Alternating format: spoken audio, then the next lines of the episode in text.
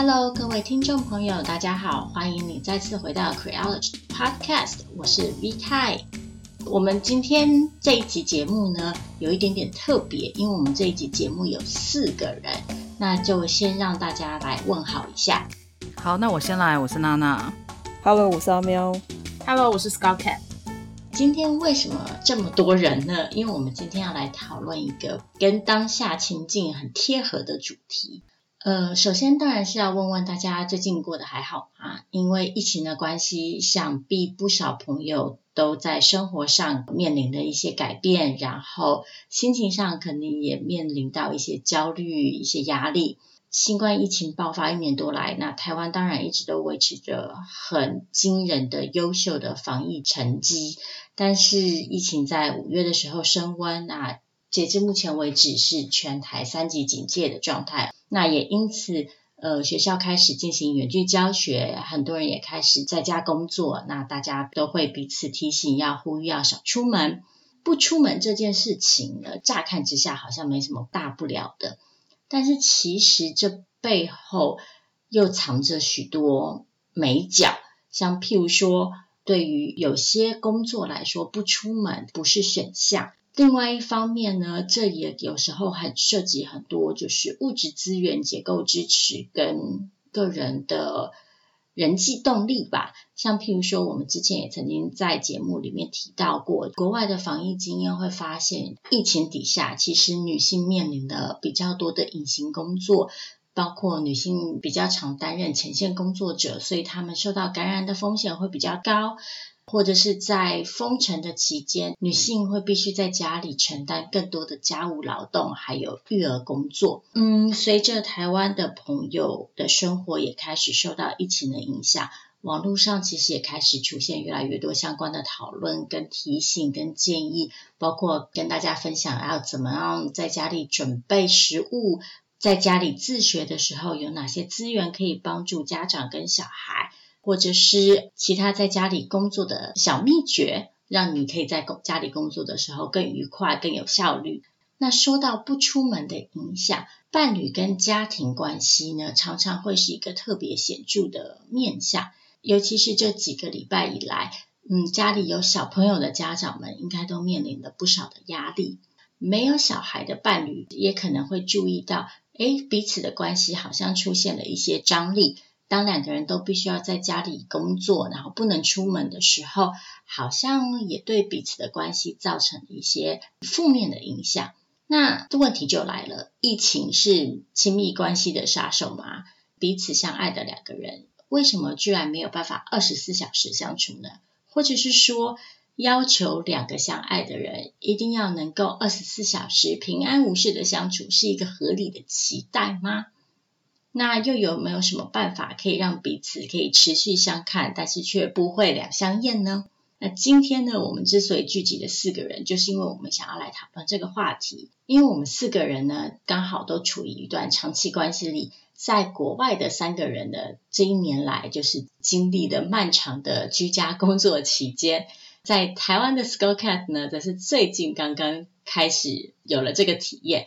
今天特别策划了这个节目，让我们四个人来分享我们的经验，然后也顺便跟彼此就是吐吐苦水，然后吐槽一下彼此的伴侣。好，话不多说，我们就开始今天的节目喽。首先，虽然我们四个都处于长期的单偶关系里，但是我们彼此的情况还是不太一样，所以我们就先来让大家就是介绍一下自己的情形。嗯，我们先从在台湾的 s c o l Cat 开始好。好，那我是现在最新鲜进入隔离的人，就是比起你们，我们才刚刚开始。那但是我的情况比较特别一点，因为我跟我的伴侣十几年来，其实我们的工作跟我们的住都是在同一个地方。也就是说，每周只有半天的时间，我回到我父母的家里，然后跟每一次过年，我会回家四天左右。我们一年其实只有分开这些时间，要不然其实绝大部分的时候，我们就是工作也在一起，住也在一起，然后睡同一张床。所以疫情这个隔离开始之前，我没有想过这件事情会给我们的关系带来多大的变化，因为我们感觉上好像就是一直绑在一起，然后所有人都觉得哇，非常佩服十几年来你们这样竟然还没有吵架分手这样。但是其实还是有变化的，我们可以后面慢慢来聊一聊这个事情。接下来，嗯，阿喵，你要不要讲一下你的情况？好，呃，我从疫情开始之前的一年，我的工作就是主要在家为主。所以，其实在家工作这件事情对我而言不是一个挑战。但是，我的 partner 在疫情之前都是要去办公室上班的。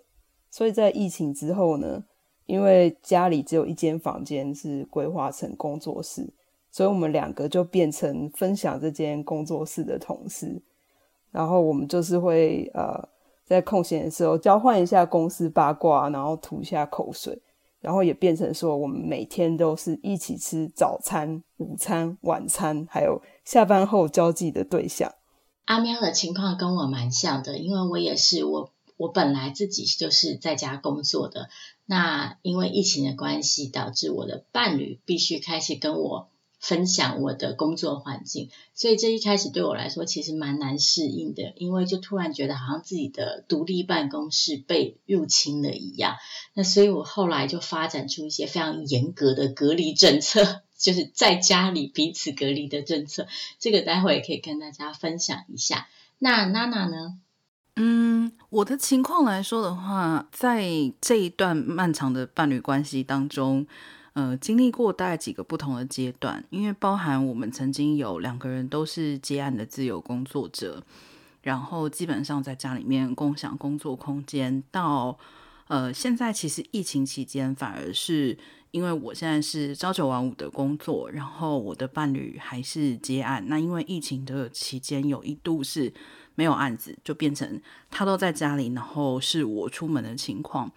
嗯，确实还是带来了一些不一样的影响。比如说，在家里面有一些事情的分配，就是谁会去主导哪些事情，其实还是有出现一定的变化。那在我们进入就是疫情期间的相处之前，我其实有点好奇，想要问一下，就是 Skull Cat，因为刚刚他听到他说，他跟他的伴侣这么多年以来，一直都是工作生活都在一起。真的就是让人非常的佩服。那我有点好奇，想知道，就是这么多年以来，两个人一起工作、一起生活，觉得在磨合的时候最困难的地方是什么？因为我跟我的伴侣在一起其实蛮长时间了。那最开始的两三年，我们其实确实在呃实体的空间上，可能多多少少会有一点不习惯。因为他是之前也有过比较，就是大概长达将近五年左右的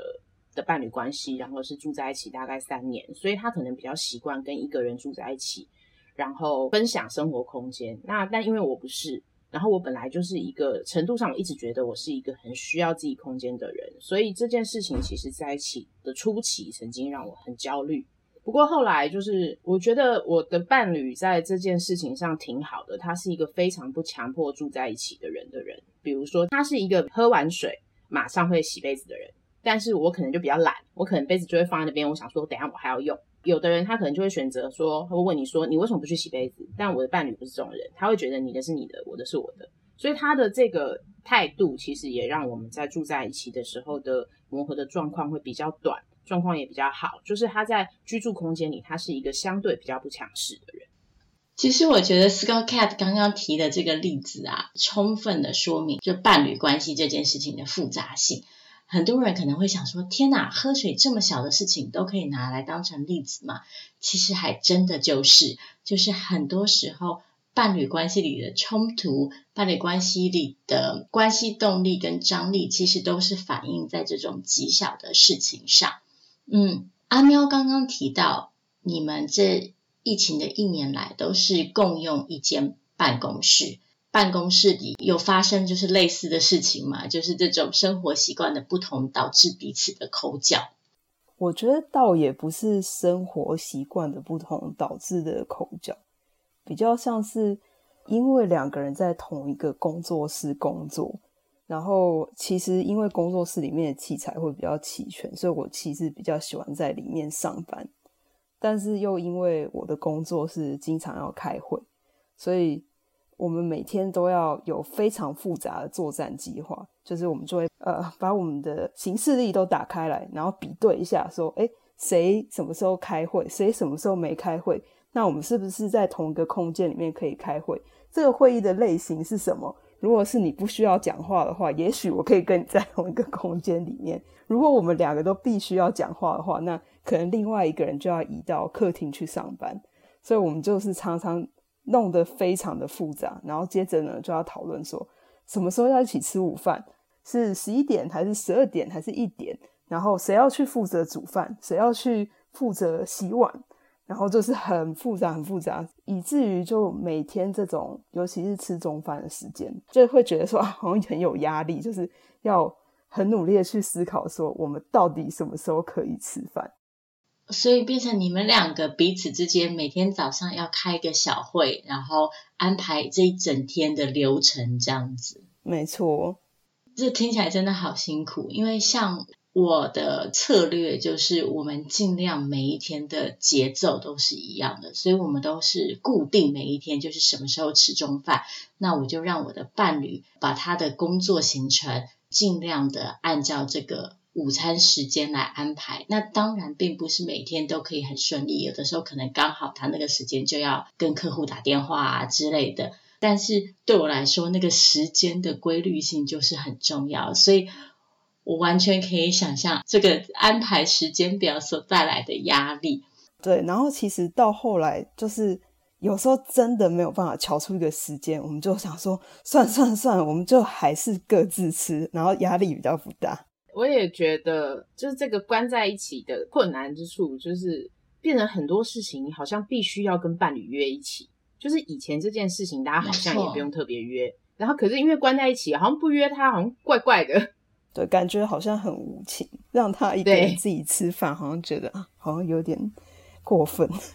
对，那但是其实之前。就算是呃，因为大家各自有事情要忙，这件事情好像也不需要就是被呃拿出来约，或是大家可能会在不同的地方。可是因为现在强迫性的就在空间跟时间上，大家好像就必须要约这件事情，其实也给我蛮大压力的。对，就是好像很多人会觉得，诶，因为现在我们都处在同一个空间里了，我们是不是就要多花一点时间陪伴彼此？但是这个东西反而造成一种情绪上的压力，而且。本来，如果你们回归到就是去看彼此之前的生活是什么样子的话，其实大家也就算是放假日啊，也不见得每天都会在一起。但是突然这个被迫在一起的现实状态，好像就会对我们的心理状态造成一些影响。回到娜娜的情况吧，娜娜刚刚说，就是你们反而是彼此的谁在家的时间有对调。然后导致就是家里的分工可能会有一些不一样。娜娜可不可以就是举个例子？然后有没有因为这样子的状况发生了一些什么在关系上的改变？譬如说你的伴侣可能因为在待在时间家里长了，然后突然发现，哎，原来家里有这么多杂事要做，然后因此对你心怀感激，还是说反而因为要突然多了很多杂物，然后造成你们的一些张力？我要先说一下，就是在一起这么久以来，一直都是我对他心怀感激，就是我是那个家里的事情做的比较少的人。然后第二个是，像刚刚 Skull Cat 跟阿喵提到，因为跟自己的伴侣现在被迫绑定在同一个空间里面，就感觉到很多事情好像必须要一起做的压力。但我就是那个冷血无情的人，就是。我是一个非常非常需要独立空间的人，然后所以对我来讲，这一点其实跟疫情没有绝对的关系。我其实反而是把疫情之前我们的相处习惯继续的挪移到疫情期间来。比如说，我从两个人住在一起的时候，我当时就是希望我们可以睡在同一个房间，但我们租的地方要有两个房间。那个房间就算是做工作室或者是做一个客卧都可以，但是我的心理上需求就是要一个另外的房间。然后如果我们需要独处的话，有一个选择。然后甚至于包括像在工作空间上面，我从以前开始两个人在家常常一起工作的时候，我就会有分开空间的需求。其实当时的需求很简单，就是因为工作的习惯不一样。我是一个非常需要专心的人，然后我不能够接受 一边在工作的时候，可能有人在后面试图跟我聊天，所以。我当时就发现，最好的方式其实就是分开来。那这样我们各自彼此，就是如果需要打电话或是想要听音乐，其实也都不干扰。那但是疫情之后，确实呃有一个很大的差别，是因为我变成那个固定出门的人，然后他变成固定在家的人。那倒不是说在家务的分担上面出现了很巨大的变化，而是说。比如说，像以前会有一些事情是需要讨论的，在我们这里反而变成不需要讨论了，因为以前可能是还会有今天会不会有人单独跟朋友出去吃饭啊，或者是会不会加班到比较晚。那因为疫情的关系，这些变音反而都消失了。呃，我上下班的时间也变得很稳定，也因为它变成很稳定的在家。那比如说，就会自动的变成晚饭会一起吃，同时谁来决定晚饭吃什么这件事情，也就自动这个责任就移到他的身上。这个其实可能听起来是很小的一件事情，但是。嗯，或许在疫情最严重的那一段时间，对我来讲，我觉得出门一趟回来，其实真的就是晚上回家什么都不想想。所以有人在家里面帮我决定要吃什么，我其实觉得很好。但相对来讲，到了周末的时候，也是因为就没有外出的活动了嘛，就是都在家里面，所以我们甚至于会，嗯、会接受就是彼此的吃饭时间是可以错开的，就是即使我们两个人今天都决定要吃水饺。但是我们也可以接受饿的人先去煮自己的份，然后不饿的人就等一下要吃的时候再自己煮。就是我们很有意识的去接受了，不是所有的事情需要绑在一起这件事。我其实觉得这是伴侣关系里一个很重要的元素，但是也是一个有点难达成的元素，就是这个即使我们的现实的生理状态也是在一起的，但是我们是还是可以给予彼此一定的心理跟生理空间，让我们在某些时刻是可以彼此分开的。我觉得要达成这个状态，其实对于伴侣来说，有的时候需要一点练习跟一点磨合。没错，因为就是像因为疫情的这些挑战，然后让我们慢慢开始觉得，哎，我们真的要一起吃饭吗？其实一个午餐没有一起吃饭也 没有那么可怕嘛，就是只是大家各自各吃各吃各的，然后各自比较轻松一点。嗯，真的是这样。我们的状况一直以来是因为我是自由工作者，我的工作时间比较弹性，所以。我们家的家务，然后或者是呃周间的时候，工作日的时候煮饭啊，大部分都是我负责，所以我其实会有一种压力，觉得如果我让他自己吃饭，好像是我有点不负责任的感觉，就是好像我没有尽到一个伴侣应该要尽的责任。可能有不少这种在传统异性恋单偶关系里的女性会有同样的状况，尤其是有小孩的妈妈们，更是面临到这种压力。疫情这个情况下，好像自己觉得自己必须要付出更多的努力，好让自己成为一个合格的妈妈。或是担心自己如果不够努力，是不是别人会批评你说：“哎呀，怎么小孩在家里，你让小孩就午餐就这样吃啊？”或者是你怎么都不叮咛小孩子什么时候要上课，什么时候要学习啊？嗯，所以我觉得在这个情况下，不同的性别可能又会感受到不一样的状况，然后不一样的亲密关系。像我自己猜想，就是异性恋跟同性伴侣之间的关系，可能。也会受到程度不一的性别规范的影响。嗯，V 太刚才讲的一个点，我觉得特别的有趣，就是嗯，因为其实我也算是自由工作者，所以你刚刚提到说，因为你的时间比较自由，然后你会觉得说，诶，其实因为我比较自时间比较自由，所以家务应该是我担当，但是自由工作者的工作时间也是。工作啊，那为什么你会觉得说家务就应该要在你的身上，而不是在另外一半身上，或是跟另外一半分担呢？我觉得应该是因为就是我的工作比较弹性，所以我没有一定要每天工作八小时这种压力。所以呢，当我一天只要工作四小时的时候，我就会觉得那剩下这个四小时我可以拿来负责家务。另外一方面，我觉得必须很老实的说，就是也还是有一些嗯，可能性别的规范的因素。我觉得这个在同性的伴侣跟异性的伴侣之间，好像就有比较大的性别会不会造成影响？因为像我们家，就是我跟我的伴侣其实工作时间是差不多的，但是他其实负担了大部分，比如说清洁啊、打扫的家务，我我就是只负责煮饭而已，其他我都不管。那为什么呢？就是因为我能力不足，我是一个 非常不会打扫又看不到灰尘的人，所以把这件这件工作交给我就等于没人干。那所以我的伴侣他就就负担起了这个部分的工作。可是我觉得在同性伴侣之间，我们可以很很很轻松的，因为啊对，因为我能力不足，所以我就不负担这个，这样去处理这件事。可是我觉得在异性伴侣里面，就像这几天我的脸书上面，我的同学就是呃已经结婚的人妻们就一片哀嚎这样，因为好像太太被期待是天生就会做这些事，他们不能像我这样说啊，我就能力不足啊，对。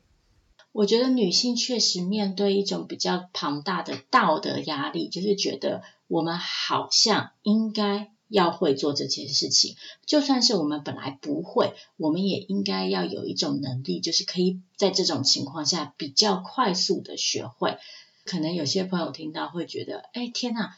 ，V 太不是女性主义者吗？为什么在家里的分工还是这么传统？那。这个我要解释一下，呃，其实也没有什么好解释的啦，就是确实我们家里的分工还是比较，嗯，比较不女性主义的想象。但有趣的事情是，对我来说，我也不觉得这是一个压迫的结果。我之所以这样说，是因为我觉得这是我非常主动积极的选择。那当然，这个主动积极的选择后面有没有一些，嗯，结构的因素导致我去。绝对要这样选择，我觉得可能也是有，但在亲密关系里，对我来说，重点是我们是不是都处于一个彼此舒服的状态？那我们是不是都彼此感到公平？当因为我的实际工作时间确实比较短的时候，我觉得我。负担家务工作是合理的。反过来说，当我可能那阵子工作比较忙的时候，就会请他负责主要的工作，让我可以把更多的时间放在我的工作上面。那我们是可以在靠着协商达成一种平衡的。所以对我来说，我会觉得。分工不一定要按照某种决定的规则，而是彼此可以在双方都愿意协商，然后同理的状况下，就像 Skull Cat 刚刚讲的，他可以跟他的伴侣讨论，就是哦，因为我能力不足，所以这件事情你做。那其实，在我们家里也是这样子的状况，因为有些事情就是我见不得别人做，我一定要一手抓。哈哈，我也就只能就是认命这样的，那这就是不是性别的问题，而是我的个性的问题了。对啊，我觉得所谓的女性主义者的对伴侣关系的想象，其实最重要的两个字应该是具有协商的能量跟空间吧。不是说这个协商的结果必须要得出最后是女大男小这样子的结论，而是说。在两个人的相处之中，不是让男大女小永远都是一个嗯理所当然，甚至于不需要协商、不需要讨论的状况。但我觉得确实就是像 Skull Cat 讲的，在同性伴侣的关系之中，去达成这个协商，很多时候真的比异性伴侣会容易很多。因为同性伴侣来讲的话，因为就是双方同性别嘛，那个你很理所当然的那些东西。多数时候是是不存在的，它应该可以说是一开始很多时候就是存在一个被打破的状态，所以你可以说几乎是每一件事情都是呃协调出来的，或是配合出来的。但是对异性伴侣来讲，这个可能真的就是挑战比较大。觉得娜娜刚刚讲的也，还有呃 Scouta 刚刚讲的也都没有错，因为像我自己虽然说是自由工作者。但是其实我的工作时间非常的长，所以我跟我的 partner 我们在就是也是会有协商这部分，就是我们可能会选择我们比较喜欢或比较有兴趣做的家务，但是我们就是各自做自己喜欢的部分，然后就有这种分工的部分，然后我们也都觉得这样子是我们舒适的状态。那所以就像大家刚刚讲那个家务有协商的部分啊，那因为现在疫情大家得关一起，那空间呢？就像刚刚娜娜刚刚讲，她是不跟伴侣在同一个空间工作的嘛。那像阿喵跟他的伴侣就必须在协商要在同一个空间里工作。V 太，你的情况又比较特别，因为等于你是自由工作者，然后但是你先生不是。这样的情况下，你们在空间上怎么协商？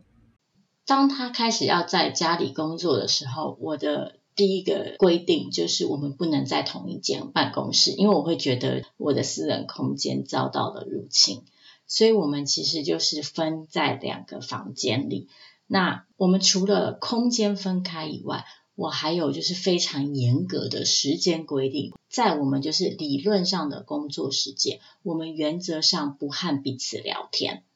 因为我就是觉得我要维持那个工作的氛围。就算我们其实，在同一个空间里，就算现在跟彼此讲话很容易，我也会希望我们维持那个。他好像在办公室里工作的那个状态，因为如果他在办公室里工作，我们其实就不会在工作时间聊天嘛。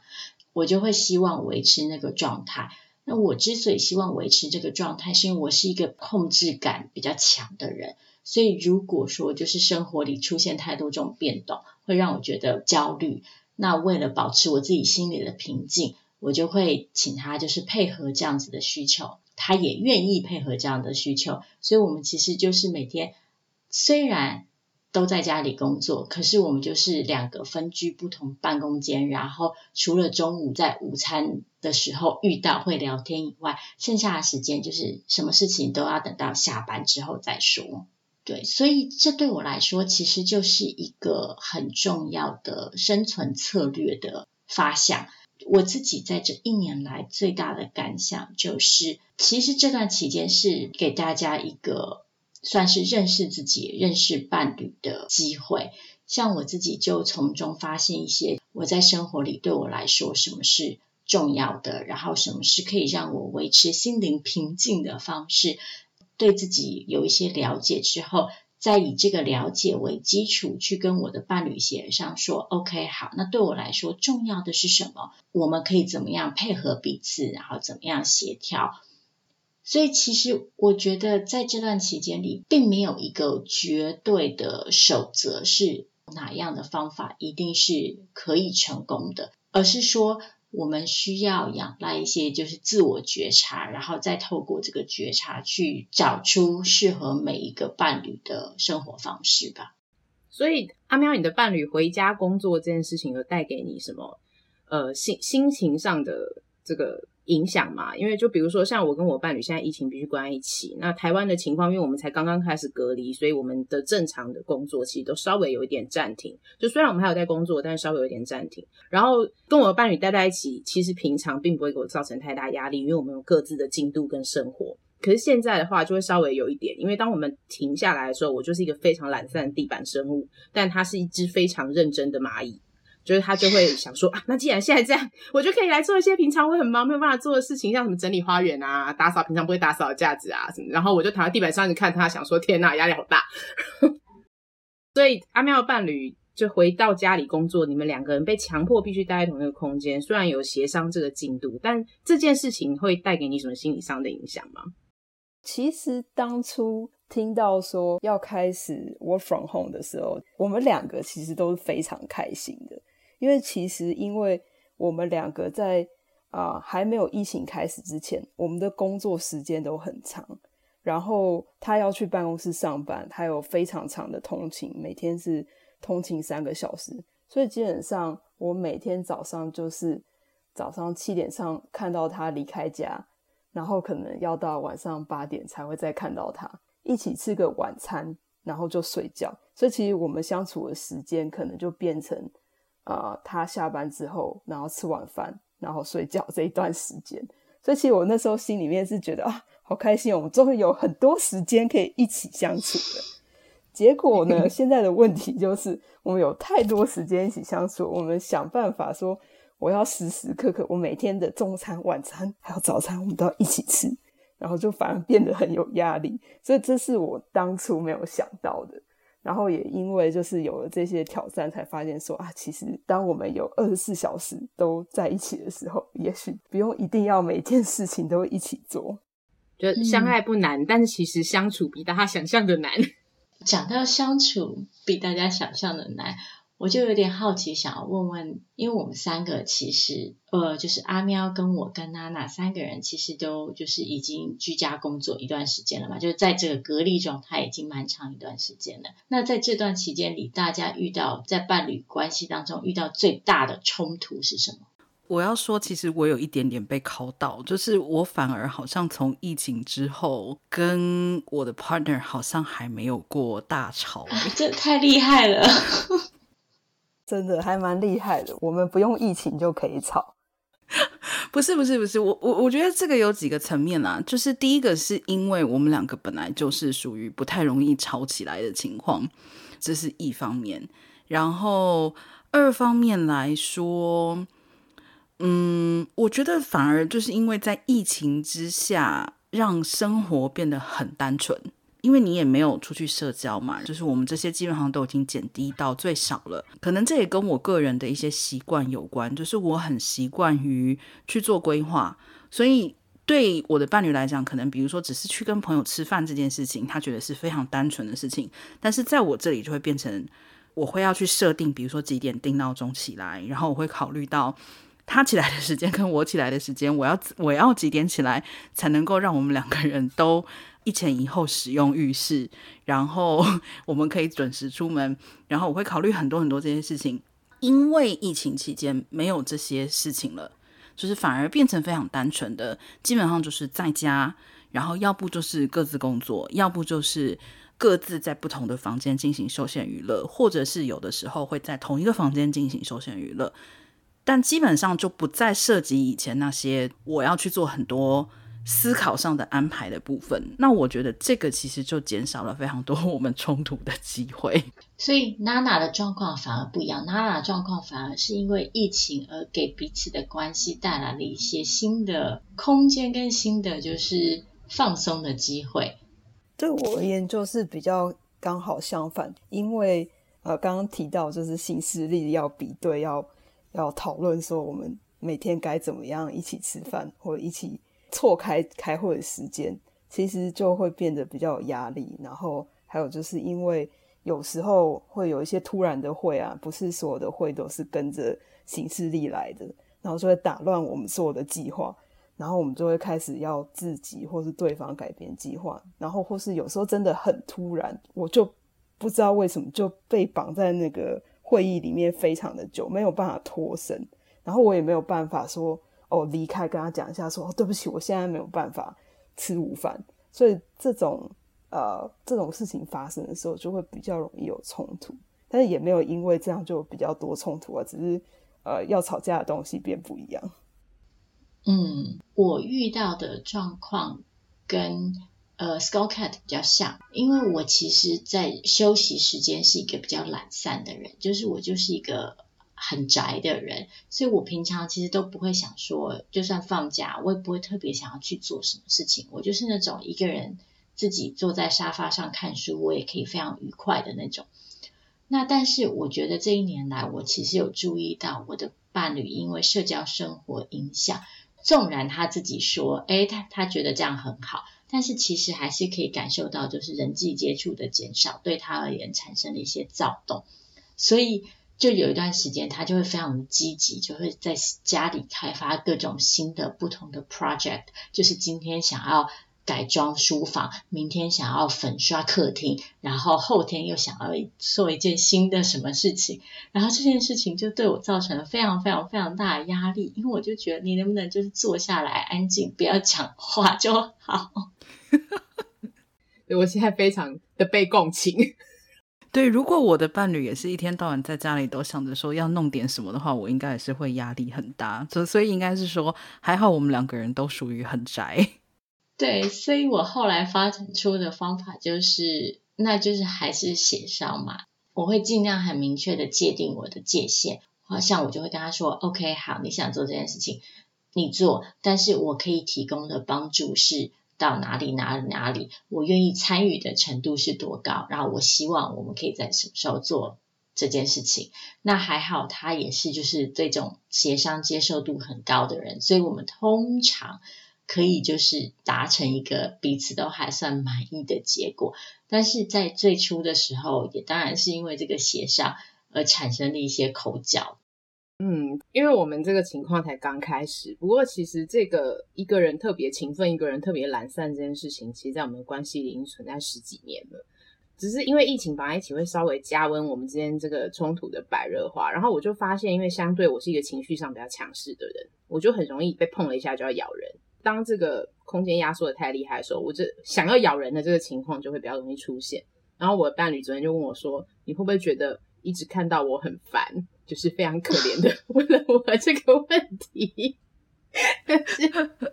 其实我刚刚就想说啊，我觉得疫情大家嗯被迫关在同一个地方的时候，会发生的冲突很多，还是跟自己以前跟伴侣就会有的冲突其实是一样的。我觉得不会单纯的因为改变了空间跟时间，或者是粘着度，呃，而是说这些东西的改变会凸显出过去你们容易有冲突的地方，然后在这个疫情隔离期间更加的。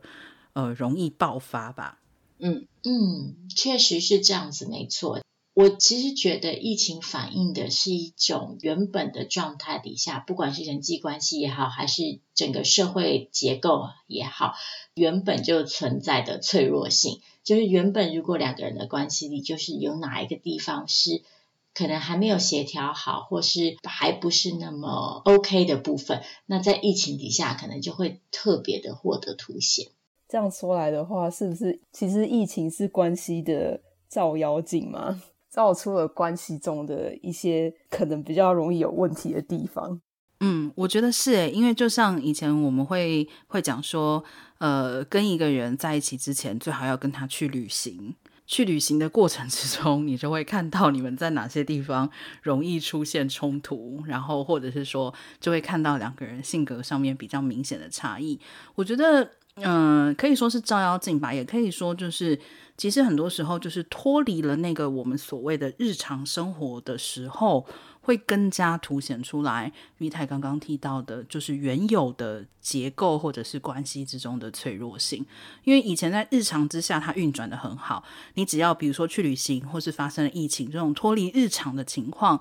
它的那个脆弱性或是某一些不足之处，就很有可能会更加的明显。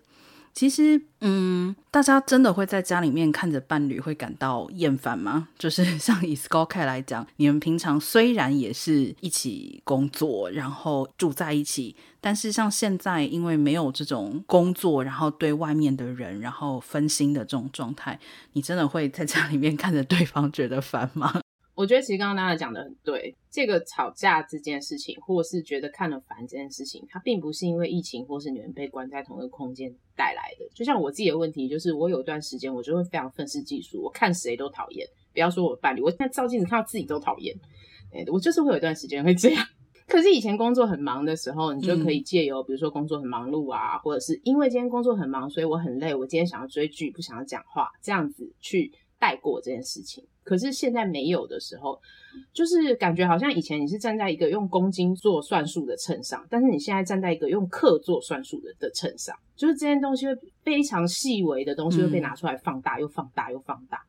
然后我们之间的相处模式其实也是这样，就像比如说他会习惯用一个比较呃卑微的方式或是态度，但其实是在表达他的不满。我知道说，当他很可怜问我说。所以你是不是觉得一直看到我很烦的时候，他其实程度上是希望我有一点愧疚。这个东西其实，在平常日常里头，我们可能比较容易带过，因为你下一个行程马上要上纲上线，可能稍微安抚一下对方，然后你们就可以继续，比如说等一下要吃饭，等一下要工作，等一下要干嘛。可是，在疫情里面，这个就比较困难，你们就好像必须，因为有很多时间，你们就必须好好的坐下来谈一谈这个事情。嗯，就有点变得比较难以回避吧。对，我感觉可能很多人现在跟伴侣相处了这么久的时间，嗯，或者说这一段时间以来，被迫要跟伴侣关在同一个地方，然后经历了这些冲突，可能也会有一些疑惑，可能会怀疑说，哦，那是不是我不爱他？就是不然的话，啊，我怎么会这么容易生气啊？我怎么会这么容易跟他起冲突啊？嗯，不晓得你们是怎么看？我是觉得倒没有必要这样想啦。我的看法也是这样子，呃，就像 Skull Cat 刚刚讲的，很多东西在过去可能它就已经存在了，但是因为我们的生活里有其他的元素，可以嗯帮我们暂时的掩盖过这些事情，或者是说可以让我们暂时不去想。那我觉得其实这并不代表我们在逃避或者是在遮盖什么，而是说。我们的生活其实原本就是一个非常复杂的复合状态。我们的生活过去原本就有各式各样的元素掺杂在里头，那只是说因为疫情的关系阻断了正常生活，所以我们把那些元素拿掉之后，你就会特别容易专注在这件事情上面。但是对我来说，其实要求两个人二十四小时的相处，然后还要和平的相处，要在心灵上跟生理上都达到就是完全的黏着，其实本来就是一个非常不切实际的要求。因为我觉得每个人都是独立的个体，其实伴侣关系代表的也从来都不是对对方的强占跟全面的拥有。伴侣关系其实。理论上就是一个陪伴，然后一个互动，只是说这个人可能可以满足你比较多的情感需求，或者是呃亲密感的需求，或者是性的需求之类的。但是其实要求伴侣满足自己所有人生上面的需求跟想望，有的时候是不合理的。应该说很多时候其实是不合理的。我们在伴侣关系要决定的，可能就是哪些。要求是合理的，哪些要求是不合理的？那回到疫情底下，当你的伴侣没有办法满足你所有的需求，或者当你不希望你的伴侣要满足你所有需求的时候，其实这只是反映了一个正常的状况。因为在在过去，我们可以用不同的方法满足这些需求，但现在那些方法被拿走了。所以去看到，就是说这个限制，这个伴侣关系的边界，并不是一件坏事，而可能反而可以更让我们看见，就是说，诶，在这段关系里，我们带给彼此最重要的意义跟价值是什么？我觉得还是牵涉到一种想象，就是对爱情跟伴侣关系的想象。好像大家想象中，就是我爱一个人，就是我每天都是一百分的爱他。可是我个人觉得，我是跟 Skull Cat 是同一派的。就我每个月都会有几天，我对任何人都没有爱，就是我不会因为他跟我在一起很久就对他有爱。那我觉得，如果你真的考虑要跟一个人长久的在一起的话，其实你必须要接受你自己或以及对方的这种状态，就不会有任何人可以每一天对着每一个人，或是对的你的伴侣，都是属于这种百分之一百充满爱意的情况。它本来就是一个波动的状态。我觉得所谓的爱一个人是一种长久的选择，你愿意长久的跟这个人去面对你们之间的波动，跟你们之间的变化，还有像是疫情底下带来的这种冲突被凸显的东西。嗯，还有一种就是，我觉得对伴侣关系的想象，也就是刚刚 V 太提到的是，你的伴侣应该满足你所有的需求。我觉得，尤其是在疫情之下，因为你被限缩在一个空间之内，你也没有其他满足需求的方式的时候，很下意识的，你就会想要由你的伴侣来 满足你的 这些需求。所以，我觉得是还是要去健康的认知到，对方不可能。呃，满足你所有的期待吧。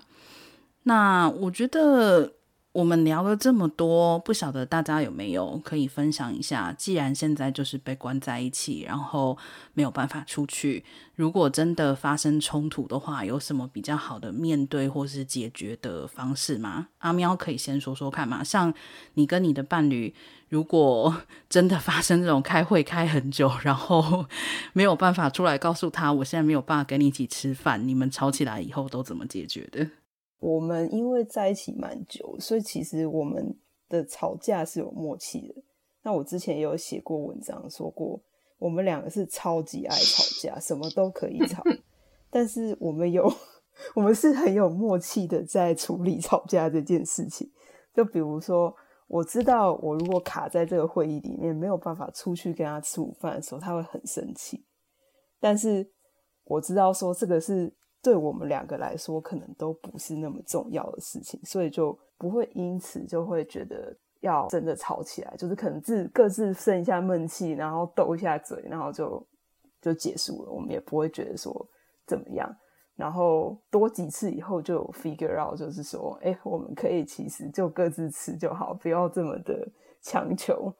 那我就觉得好像没有什么真的说跟以前不一样的处理方式，或是吵架的方式，然后就是跟以前差不多。我觉得你很厉害，你的意思就是说你会接受，你觉得就让他气一气就好了。那像如果是我的话，我就会爆炸，我就会觉得你有什么好气的？又不是我让会议就是延长的，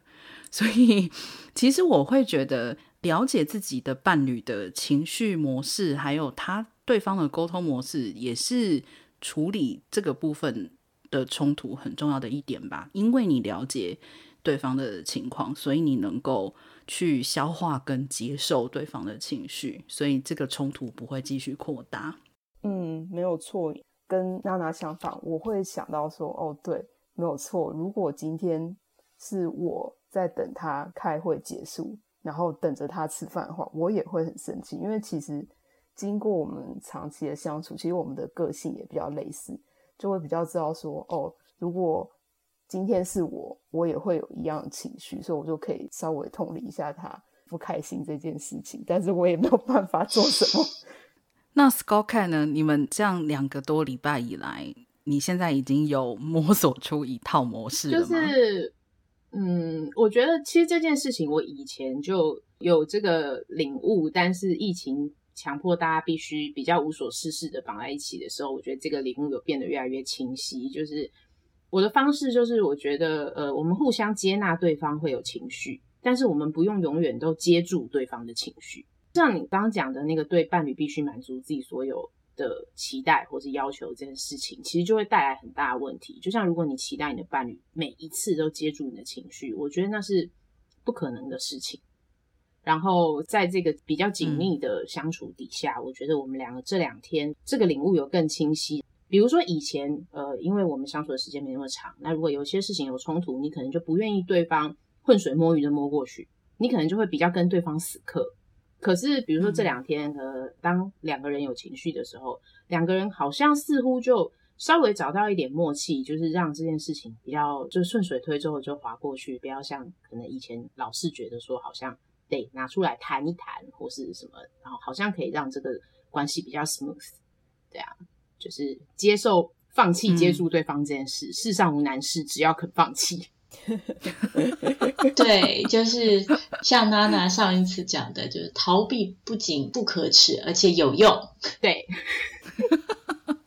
我觉得刚刚 Scott Cat 讲的东西真是让我太有感了，就是不能期待对方每一次都接住你的情绪，然后不要死磕这件事情。我是一个比较容易钻牛角尖的人，所以我在过去的伴侣关系里，最常遇到的一个巨大的障碍就是我放不下。我就会一定要就是跟对方吵到一个有赢有输的结果，这样就是你承认错了，我才会罢休这样子。这当然是一个很不健康的态度。在过去的日子里，你有些时候会有一些就是生活里的节点，让你必须要在那个时候放下。比如说，哎，要去上班了，你当然就不能继续吵下去了嘛。或者是明天要早上要上班。你现在就是要睡觉，所以你也不能继续吵下去。或是你们刚好要出门跟朋友吃饭，你这个时候你架就要收尾。那但是因为两个人都在家里，就是像一开始讲的，诶，你好像觉得好像多出很多时间，好像什么东西都要谈一谈。然后我就会觉得，诶，这个架一定要吵完，然后我就会更执着于这个收尾。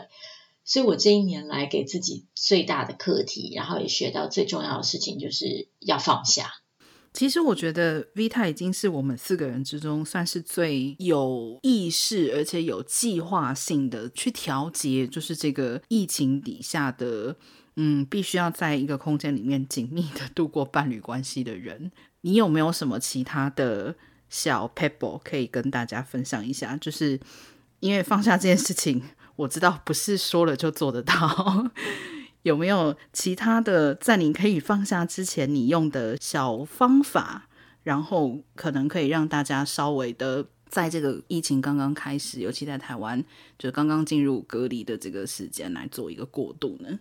我觉得在放下之前，可以用来小帮忙的一个手段是建立一个 SOP。当然，这也是。基于我自己的个性，因为我自己是一个我刚刚说嘛，就是比较需要控制感的人，所以如果你给我一个计划，我就会乖乖的做完这样子。所以对我来说，当我没有办法放下之前，我的做法就是我建立一个标准流程。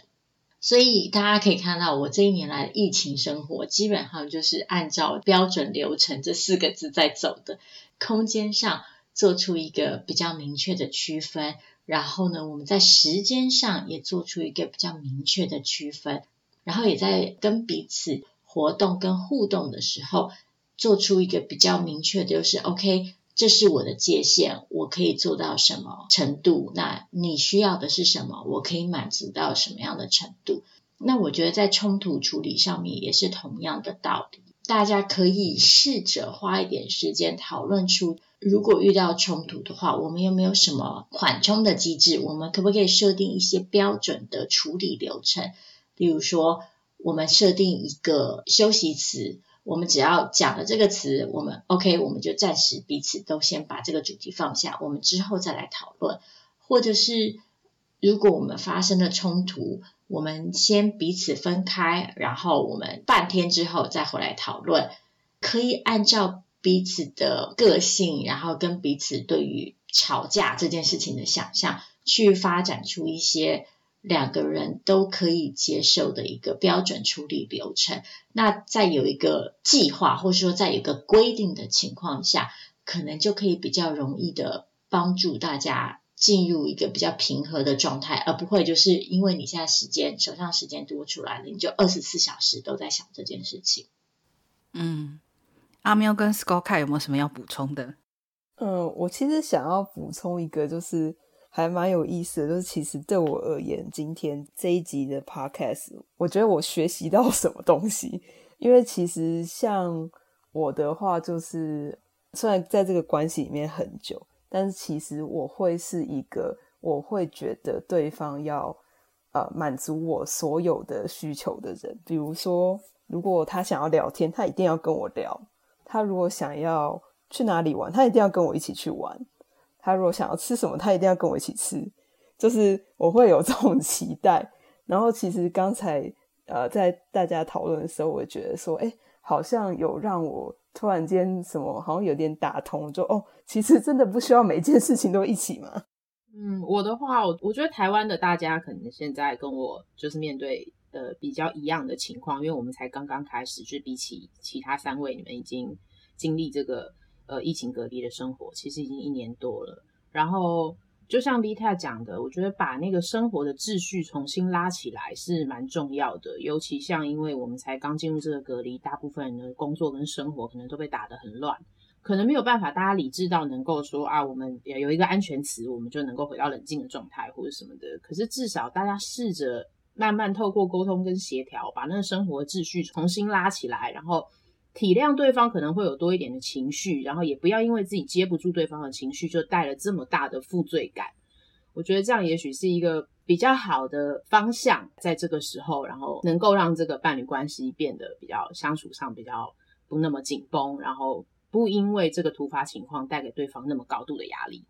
嗯。我自己的看法可能会比较，就是这个我接下来要讲的事情，我要先说，我觉得是要视每一个人现状的条件，但是有一个程度上面来讲，我觉得有时候危机就是转机嘛。所以这一次疫情打乱了大家的生活，在某一个程度上面来讲，呃，我觉得对一些人来讲，如果你以前觉得你的伴侣关系非常欠缺协调的可能性的时候，或许这一次的疫情会变成你们。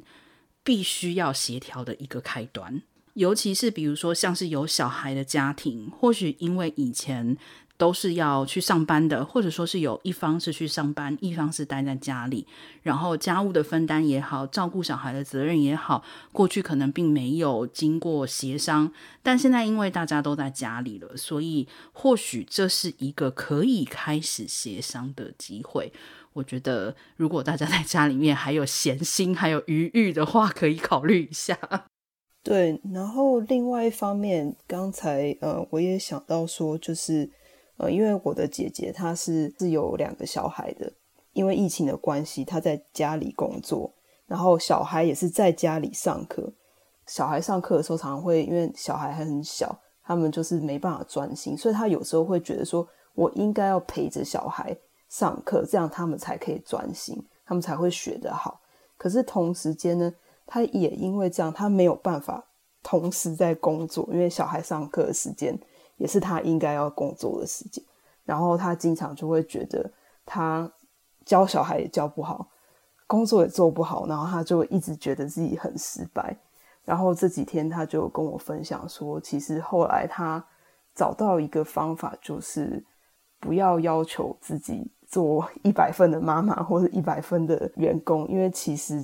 他的时间、他的精神就是这么多，所以他有时候就觉得说啊，算了，就是让小孩子自己去上课。他有时候分心，啊那就算了，因为真的是非常时期，你也不可能一直陪着他在电脑前面上课。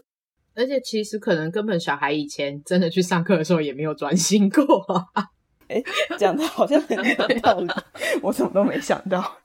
对，我觉得阿喵最后这个分享其实蛮适合当做我们今天的结尾的。在这段期间里，希望大家除了给彼此多一点体谅以外，也给自己多一点点的空间。那其实有小孩的家庭跟母亲们面临的困境，这就是另外一个更巨大的主题，而且也牵涉到很多的结构因素。那如果也未来有机会的话，希望可以再跟大家做更多的分享。但今天我觉得我们最后可以做的结尾就是，大家不需要强迫自己当一百分的叉叉叉。那像我们今天讲了这么多，就是关于伴侣相处的东西，像刚刚娜娜也讲到，其实就是在大家有闲心跟闲情的时候，或许可以讨。考虑一下，就是对自己的伴侣关系做一些检视啊，跟重新的沟通。但是在这段期间，在生活变动那么大的情况下，其实先照顾好自己还是最重要的。不需要要求自己，不管是我们今天讨论到什么东西，这都可能会是一个比较漫长的过程，也是。因人而异的，不见得适用于每一个人，不见得你今天听了，你明天就要执行。只是跟大家分享一些，就是我们自己的感受。那我觉得我们今天的节目到这个时候也就差不多了。最后还是希望台湾的朋友们都能正向防疫，然后做好个人卫生，然后少出门。那希望大家都能够保持平安健康。那我们就下一次再见喽。